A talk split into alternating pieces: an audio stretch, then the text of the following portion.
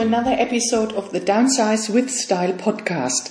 You know what? It's episode number 10 and I'm really excited. I enjoy doing these podcasts. It's amazing. I just love it. And I hope you love it too. And it's a great method to learn about how to downsize with style. So think about subscribing to the podcast so that you get notified of the new episodes. And you just can listen to them whenever you want, while walking, cooking, exercising. It's a great way to educate yourself. Anyway, so episode number 10 is all about finding your personal decorating style. You remember step 1 was all about decluttering. And so now that you have decluttered, you have passed on a lot of things to family, friends, charities, you sold something, maybe you also went to a physical market and got rid of a few things, or you swapped some of your items. Go back to step number 1, decluttering, and you will find a lot of tips how to get rid of things and how to tidy up and sort out all your stuff. Now we move on to step number 2 of Downsize with Style, which is called Find Your Personal Decorating Style. And in this podcast, I'm going to share with you 3 exercises that will help you to really dig deep and find out what you like and then also implement it into your new home. So to get started, basically all you need to do is the willingness to dig deep inside yourself and find out what you love and what makes you really happy. You have to, this takes a bit of time, you have to be patient and you have to, plan it out a bit and think about it in detail. Because if you want to make your home really unique and inspiring, you need to allocate time to reflect on how you can inject your personality in your home. And to do that, you need to know what you really like and who you are. I think everyone has a certain decorating style, and some people just don't know how to name it. And it doesn't have to be...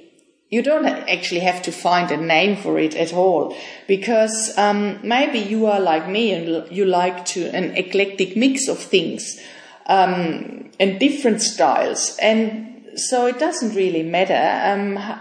The most important thing is that you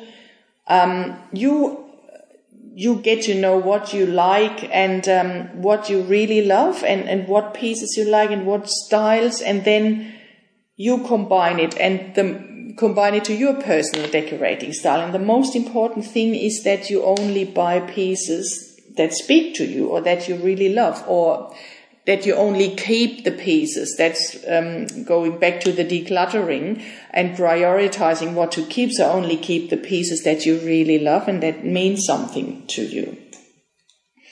For example, I love to mix and match everything. And we have a lot of furniture pieces in our home that come from different times and different countries and different styles. So I have I like Art Deco. I mix it with more modern stuff. It works all, because every piece I bought, it comes from a certain shop or place, or it reminds me of something. So I just mix it all together. And you know what? It's much more personal than, having a home that looks like from a catalog or a furniture shop, or sometimes even if you commission or if you get the services of a famous designer. These homes, they look all the same and you can see them in the magazine. So I prefer much more to have my own style and mix and match what I like. So a great way to gather inspirations and what you like is doing tear sheets from magazines. And so that's a great little exercise. So every time you find something you like, just tear it out of the magazine and keep it in a box or a folder. And there is more to come about this later on in another podcast episode. Now, as I said, I'm going to introduce 3 exercises to you today that you can make to find out who you really are and what you really like. And especially if you're not confident enough to buy the pieces you really love, maybe you should do the exercises and get more confident. And really, if you think that sounds silly or that's too much effort, really trust me and try it out. It's sometimes a matter of stepping out of your comfort zone and choose a different path. And then you don't know what you don't know, and you may discover some really interesting things. So as I said, we now have to go on a self-discovery journey. This is the first step in creating your personal decorating style. And there was, I just want to read to you a quote from an American fashion icon, Iris Apfel. She said, "You have to learn who you are first. So put your thinking hat on and reflect what you love in life. Go on a self-discovery journey. Depending on your personality, choose one of the following 3 methods or try them all. They are fun, believe me." So the first one is create the story of who you are. This is an exercise I took out of a book from a guy called Stephen Denning, and the book is called The Leader's Guide to Storytelling. I have done this exercise myself and I found it quite astonishing. What I'm passionate about clearly relates back to my childhood, so if that works for me, why should it not work for you? The only thing is you need a pen and a paper and some time to do it. So what you do basically, you divide your piece of paper into 3 sections. You draw a dot in the middle section and title this section, "Where am I now?" Then you draw a cross in the first section and name this section, "Where have I come from?" And the third one on the right side represents the future. Draw a circle and name it, "Where am I heading?" In this section, you basically write your life goal or your goal for your retirement and any thoughts you connect to your future. You could also answer the question, what do I want to achieve in the future? Or what do I want to achieve in my retirement? The next step is to draw a line from the cross through the dot to the circle. So basically, all over the paper. This line represents the journey of your life. Now you go back to your childhood and think about a 1-minute story about one of the following topics. So a 1-minute story about one of the following topics. What was a favorite place when you were young and what made it special to you? How did you manage to overcome an obstacle when you were young? Describe an incident with a person you admired or who influenced you. What was the most significant thing that happened to you in your childhood?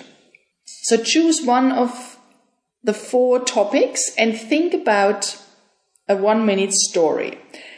Once you've chosen your story, give it a name and then review it for the following points. Does your story reflect the person you are today? Are your personal values reflected in your story?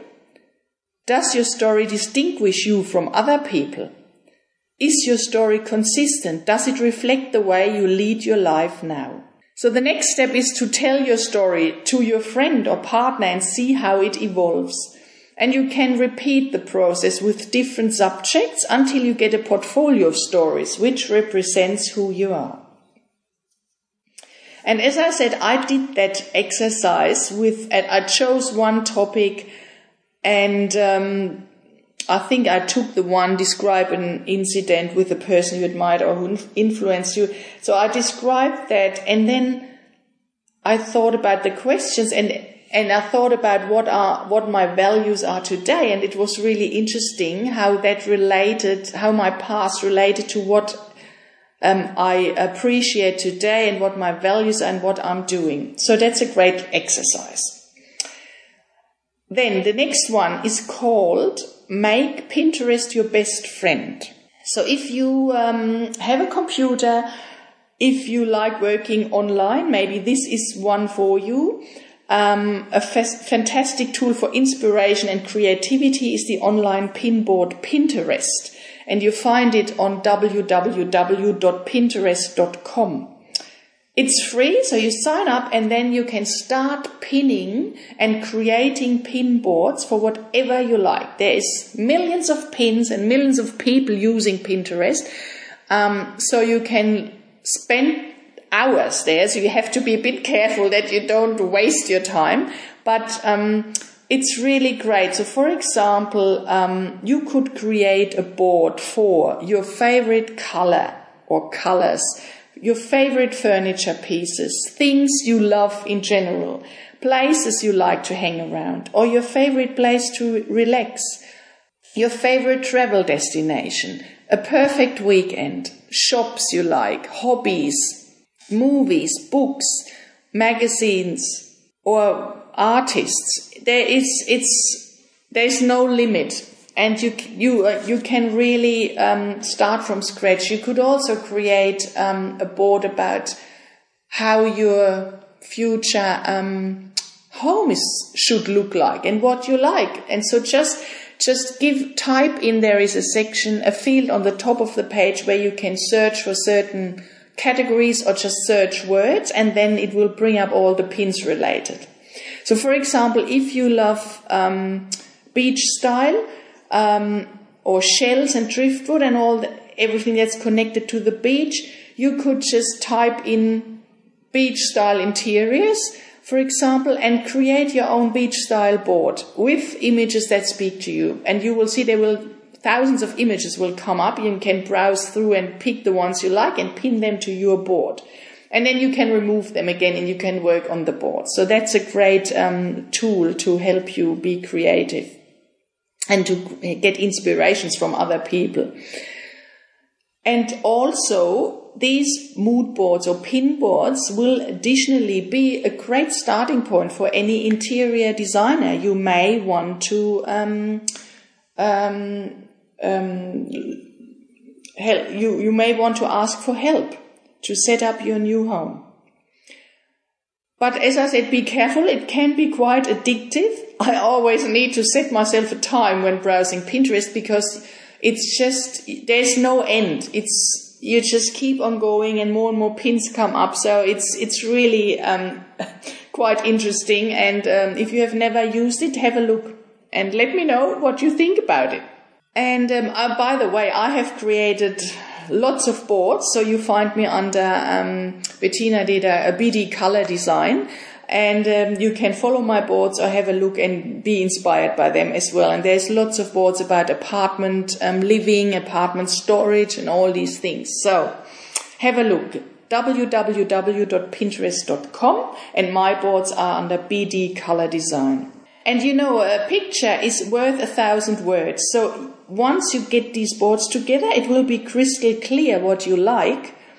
And you can sort all your inspirations, and you get a really good idea about how your new space is going to look like. So that was the second exercise. Now the third one is called Become an Explorer of the World, and that's more for the outdoor types of you. So if you love exercising, walking, being out and about, that's one for you. It's basically departing on a world discovery tour. And so what you can do is just go out for a walk, go to the city, wherever you like, and try and walk around with open eyes and really soak in everything and look at everything that could be interesting.